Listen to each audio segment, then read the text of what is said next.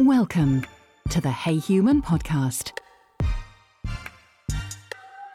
Hello, and welcome to the Hey Human podcast Behaviour Changing Ideas. I'm Neil Davidson, and our guest on this episode is James Langan, Managing Director of Nature's Menu Limited. James has been a leader in FMCG companies for over 20 years, and it's experience that I'm sure was needed for navigating through the last two years. In our last podcast, we got under the skin of one booming sector, cycling, and we're joined by a leader in another booming sector, pet foods. Pets, pet care, and pet foods had been a booming category anyway, but this growth reached another level as a result of the pandemic. Working from home and probably wanting a new home and walking buddy after yet another lockdown. James has been at the sharp end of anticipating and responding to the opportunities created by these behavior changes at Nature's Menu, particularly focused on cat and dog food. As well as the opportunities, we will also talk about the flip side of the last couple of years, dealing with the equally big challenges created by the pandemic and Brexit. And uh, I'm sure these are likely to include recruitment, logistics, and rising costs, which is definitely in the news at the minute. So, we've got plenty of fascinating topics to talk to James about, particularly with that focus on behaviour change. So, welcome, James. Thank you, Neil. Why don't we start off by just talking about your role as a leader? Because it's obviously, you know, it's been a massive thing the last couple of years, particularly as we come through all these crises. How do you define what you do, particularly the most important elements as a leader? And has that changed over the last couple of years due to the pandemic? Well, my role is very much about leadership and direction for the business. It is about constantly ensuring that we remain on track with our key strategies our objectives and plans. And by doing this, we make sure that we achieve the different targets that have been agreed. The pressures across the business come and go, so my focus shifts depending on the nature yeah. of the latest challenge. I think no no day is really ever the same. And being a small business, I'm constantly moving from tactical activity to important strategic discussions internally or with our parent company or with our agencies or customer base. And I think this is really what makes the role both challenging and interesting. As I say, we are a we are a small business, relatively small business, but we are fast growing and, and are suffering growing pains, both operationally and commercially. And ultimately, I'm there to make sure that the business delivers its targets. I think it has changed quite significantly in the last two years due to the pandemic. Um, yeah. I think, firstly, everything has accelerated in terms of pace as as you know, uh, the number of pets has grown rapidly, and the move yeah. to online has fast forwarded by probably anything up to five years. At Nature's Menu, we we have managed to respond to this very well, and have continued to capitalise on this opportunity over the last eighteen months. You know, I think uh, I think periods of crisis create change and opportunity, and we have definitely tried to uh, take advantage of this and outplay our competition. Finally, you know, over the last two years, apart from our operations and supply chain teams, everybody else in the business has worked remotely. And this has been a major change for everyone. And I'd say that, you know, as a rule, people have coped brilliantly across the business. Mm. The ways of communication have changed. The need for more effective communication has been uh, has been absolutely critical. Teamwork has generally been good, and people have stayed well connected with each other and are really focused on on making things happen.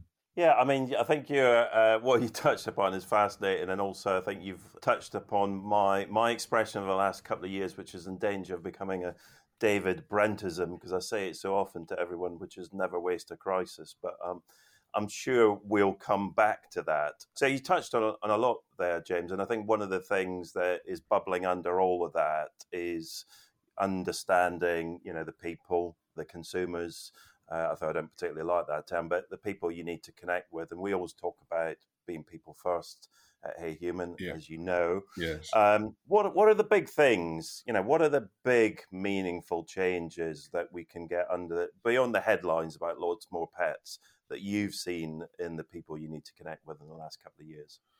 Well, I think for us, the biggest change in people buying pet food has been the move to online. Mm-hmm. In the first day of the lockdown back in March 20, saw a massive spike in sales. and activity on our website. And, and basically, we haven't looked back from that point.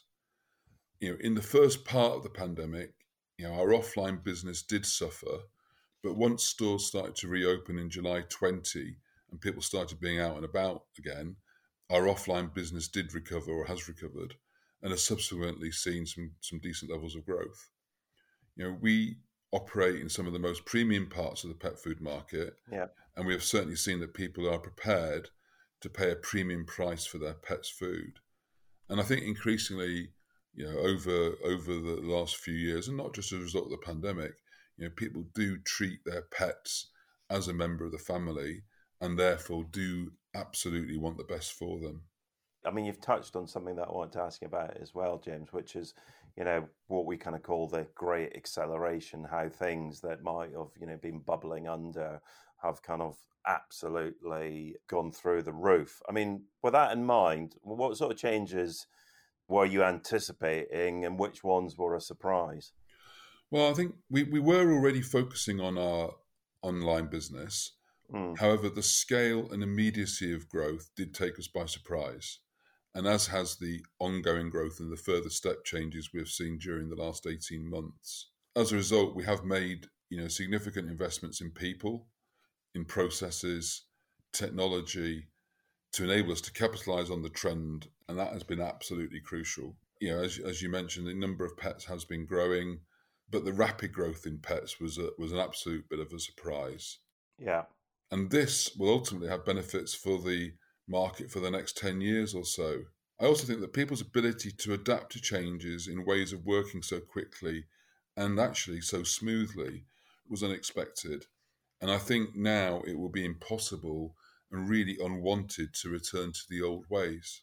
I mean, you know, we I think Scott Galloway talks about the great dispersion, and it sounds, you know, in terms of the difference in the sort of chain, the old chain between brand, retail, and people. And it, it, feels like you're kind of living that in, in terms of your business at yeah, the sort absolutely. of sharp end.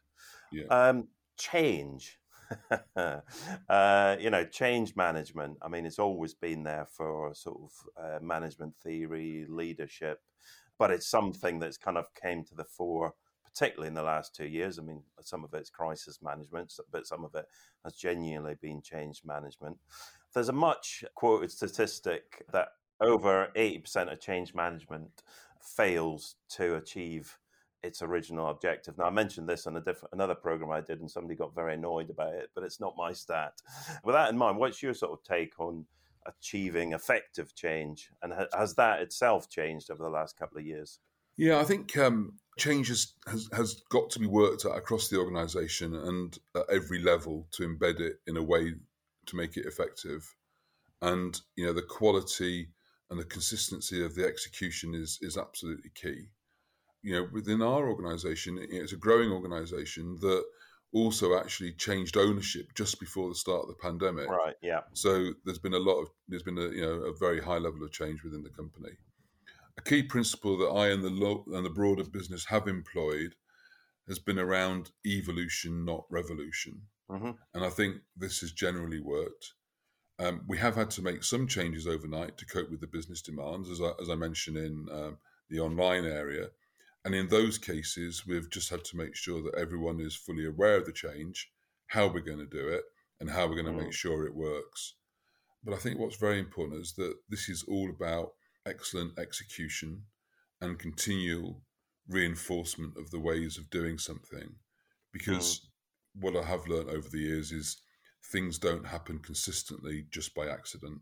Yeah, no, I think it's a, I think there's a lot the Pete have learned about change in the last couple of years, particularly. But I'm just interested in what you said there, James, about evolution rather than revolution. What what kind of drove that principle? Well, I think in our relationship, particularly with the with our parent company, you know, they recognised that the business was was performing strongly pre the pandemic, and you know that although be, because the business had been in a joint venture scenario before okay they bought the whole of the business but you know they did understand the business and it was very much about you know business as usual but building on the strengths and and maybe mm-hmm. adapting some of the things which weren't quite as quite as strong from you know where the business had come from historically and where the, the new owners wanted to take it to for the future so that that was about you know taking things in a in a steady manner, making changes which were right at the time for the organisation, yeah. and and you know bringing everybody along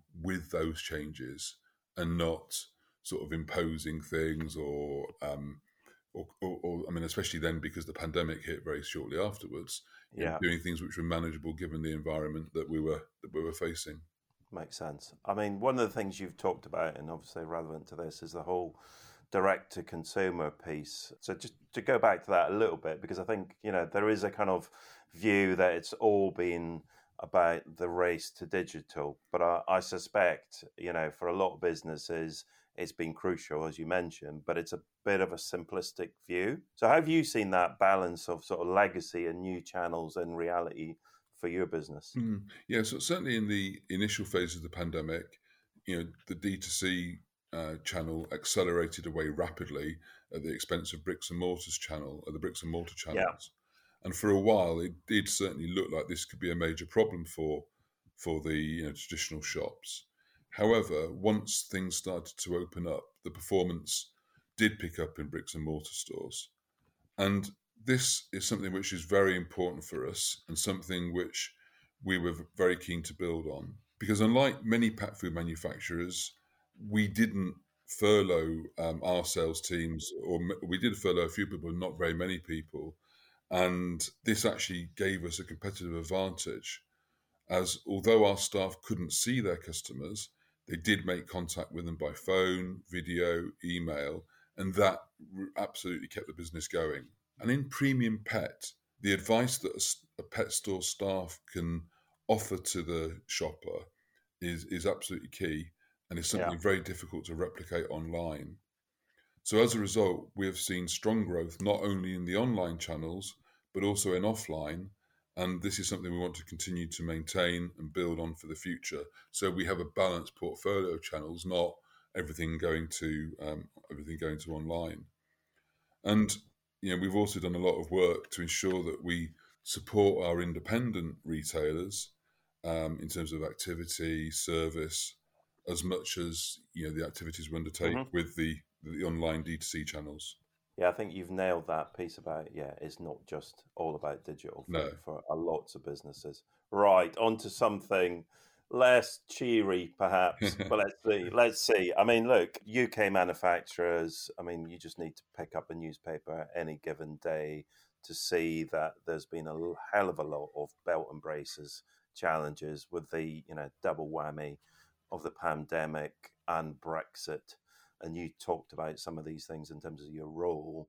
But what specifically for you have been the challenges for Nature's Menu? Well, it certainly has been a challenging time for the business. I mean, you know, firstly, COVID. Um, yeah. You know, the, as I said earlier, the, you know, the team have responded very well to the challenges that this has presented at, at, at every level in the company. Uh, there have been some very tough times uh, due to some of our colleagues, you know, unfortunately contracting the illness. Mm. And we did uh, you know, unfortunately have a long-serving member of staff actually, you know, passing away from COVID. It'll mm. be early in the new year, so that was a very difficult time for the company. We've also had other people hospitalised who have uh, fortunately recovered uh, over time, but it, you know, but it's taken a long time for them to uh, to get better. So, so that whole emotional roller coaster to do with the the illness and the impact of the illness on colleagues, you know, people's friends, people's family. That's been that's been difficult. Yeah. Secondly, yeah. Brexit. Um, I mean, to be quite honest, this has been an utter disaster, and I don't really understand how anyone could dress it up in any other way. Um, yeah. As a result of Brexit, we've been prohibited from exporting our raw frozen pet food. Um, you know, crazily, the new regulations meant that we, we had historically been able to export as a member of the EU, but that was no longer mm-hmm. possible as we were classed as a third country. This has meant that we had to close down our small German subsidiary and right. stop working with a broad range of distributors across the EU. Um, in common with lots of other manufacturers, you know, we've also had issues exporting to Northern Ireland, which yeah. you know could become even more difficult again if some of those proposed regulations are imposed um, in early 2022. Now, exports represented you know 10% of our business, And as a result of Brexit, we've pretty much lost all of that business. You know, we'd been in the Sunday Times uh, export fast track list for you know four or five years, and mm. you know we've had to walk. We've walked away from that, and yeah. so at the moment it's easier for us to export to Dubai than Dublin, which you know just shows how crazy it is. Wow. Because the regulations haven't changed to go to Dubai, so we were used to doing that. But obviously for Dublin, it's uh, it's all changed. That that sounds like the quote of the interview so far, James. Good. Um, and then thirdly, this year, you know, as you mentioned at the start, has seen a huge spike in costs across the business.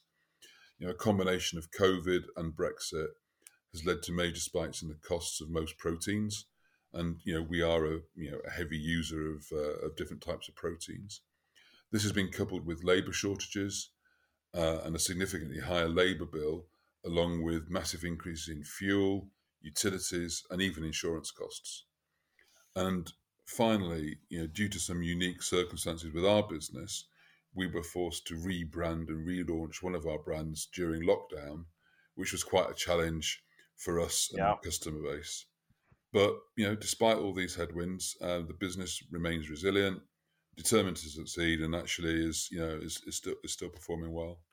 That is a lot to deal with, James. Um, what I mean, that's that's a list in itself. I mean, what have you learned uh, over the last couple of years in terms of you know multiple crises, and you know there is a there's a massive people thing here in terms of people in the business yeah. and yourself in terms of just avoiding burnout, pacing the business through all of this. Yeah, I think I think Neil, yes, it's right. I mean, there's there certainly has been a lot to deal with, and you know, it's still going on with the latest issues around the gas price and now carbon dioxide shortages because that will affect uh, proteins if that isn't resolved, um, you know, shortly.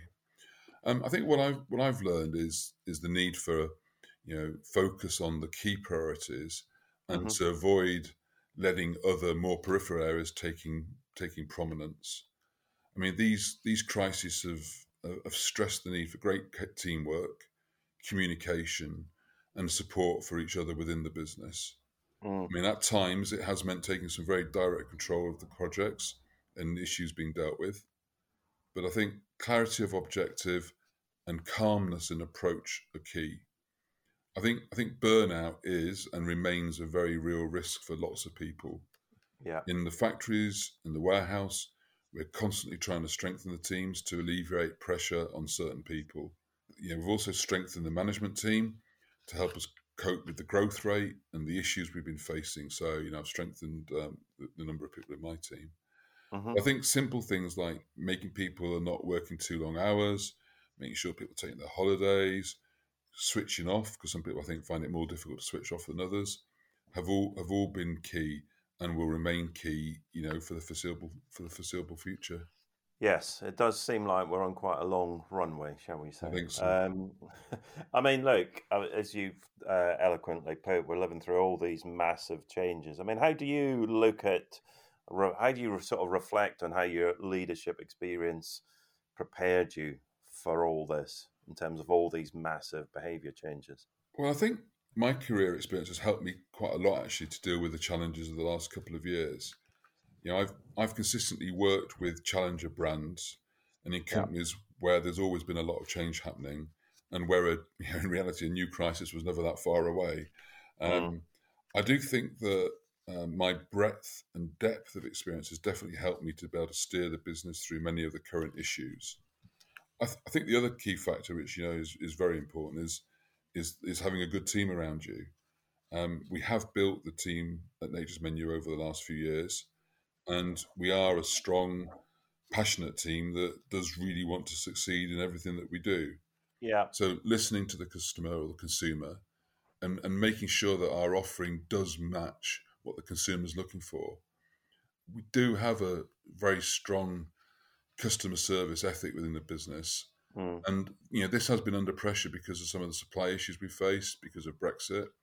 However, I think the way in which the team work with the with people, with the customer, with the consumer, overcomes much of the negativity that could have come around based on some of the issues that we've experienced.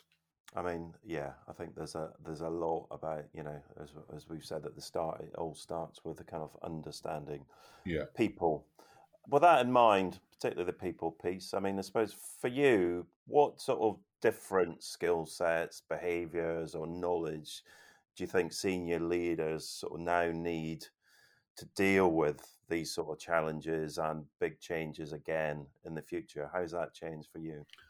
I think um, in, in, terms of skill set and knowledge uh, for senior leaders, I think that being an all rounder is is very important. Having a strong, I mean, I think it's probably more so in a in a small to medium sized business. Yeah. So having a strong understanding of uh, many different functional areas and the pressures they're under and the challenges that they're facing, and this really only comes with breadth and depth of business experience. Mm-hmm. I think in terms of behaviour, um, the ability to lead is key, as is the ability to set out the goals to be achieved and the strategies and plans to achieve them. You know, focus on implementation and execution is critical, as any plan is as good as its execution. Building the strongest possible team around you and letting them lead their teams and achieve their objectives knowing that they will be supported as required by you, and you know will be there. You're the you'll be there to help and advise. I think is also uh, very important. Yeah, but consistency of messages, focus, empathy, you know, consumer centric ability to communicate and listen are all key to ensuring that the business you know continues to move in the in the in the right direction, the direction that you're you're setting out to achieve. Yeah, I think those are all good points. One of the things that I uh, was reading the other day, which I think is a really good point for everybody when we're so potentially frazzled, is experience becomes really meaningful when you give your time yourself time to reflect on that experience and what you've learned, you know, yeah. good and bad. Yes. So I think for me that reflection piece is a is a massive thing as well, and uh, I think we've got plenty to reflect on. This is Hey Human. Come see us heyhuman.com. James, I think we all deserve a little quick trip to desert island. Uh, and no, it's not Brexit UK. um, it is actually a, a, warm, sunny island. So nice. let's, nice. yeah, it would be very nice. So put your marketing hat on for a moment. Uh, looking back, is there a best pandemic ad for you? Yeah, it was interesting to think about this, um, and I did. It did make me think. And um, yeah, for me, I think the best one was the the Specsavers one that tied in with the Dominic Cummings fiasco and uh, Barnard yeah. Castle. And actually, just a couple of weeks ago, we happened to be uh, up in that area, and uh, my wife and I just popped into Barnard Castle to have a look at the place, having never been there before. And uh, you know, I think that you know, as as with the you know all the other Specsavers adverts, it, it you know they really capture the uh, capture the topical subject. They did it you know really well. And I think you know as ever with them, their their tone of voice and humour was was just yeah. was just spot on. Yeah, I was going to ask if there was a blue plaque for Dominic Cummings, but obviously he didn't get out. If, if, if, if, whichever version you believe, yeah, Specsavers are close to my heart because they sponsor the uh, referees in the Scottish Premier League, which I think is another oh, that's good. another yeah. that is another genius. It is, isn't move. it? That's yeah, spot on. Absolutely yeah. spot on. Very good. Um, I think they could sponsor the players as well. But let's move on. Let Let's move on. Worst pandemic ad for you? Oh, this was this was the easy the easiest one actually. It, for me, it was the British Airways uh, "Dear Britain" campaign. Yeah. I mean, uh, yeah, there, there was a total disconnect between the advert and the reality of the customer experience and journey and in, in, making a you know making a British Airways flight. And I think it's really quite embarrassing because it was also run at the time when you know any form of travel was was totally off the agenda. And uh, I'm just really not clear, sure what they were trying to set out to achieve with that with that ad. Yeah, it did seem like very not of the moment. Right, it's been a tough time. We all know that, but there has been moments of positivity for sure. For you, what's the most positive moment during the pandemic? Yeah, I think for me, the development, speed, scale, and success of the vaccination program in the UK. I mean, I think the fact that we managed to develop a vaccine and implemented more than I think it's 93 million doses now in yeah. 12 months or under 12 months is is you know is brilliant and you know, it's probably the one thing around the pandemic which we actually have done well. And, you know, and obviously, hopefully, that, that, what it is, it's having a, you know, really positive impact in enabling us to get to some form of normality. So I think, you know, without a shadow of doubt, that's the most uh, positive moment for me. Yeah, no, it's a really, it's a, a really good one. Well, it's their one, really, isn't it? Final question, James. I feel like we've had a really good look at the last couple of years. So, you know, thinking about all the kind of meaty subjects we've dealt with, have you got two or three tips for, you know, business leaders going forward from your perspective? Yeah, my top tips would be focus on the top priorities at the absolute exclusion of other peripheral items. Build a strong team around you because ultimately you're only as good as your team. Yeah. And take fast, tough, and decisive action when you need to. So don't let things fester if you think something's going wrong. Spot on advice. You made me think of Alex Ferguson there. I don't know why. It sounds like you know. It sounds like a, it kind of pretty much captures his style. Whether that lands with other people or not, but I think there's uh, tips are spot on. And, and thanks, James, for being so sort of uh, open and candid about the last couple of years. No problem at all. Thanks, Neil. Brilliant. So that is it for this episode. And as I said, many, many thanks to James Langan. And also, if you've enjoyed this podcast, which I'm sure you must have, please do make sure you subscribe from your preferred provider. And that means you'll get each new episode automatically. And do make sure to leave a good review too. And until the next episode, goodbye and thanks very much. The Hey Human podcast. Behavior changing ideas.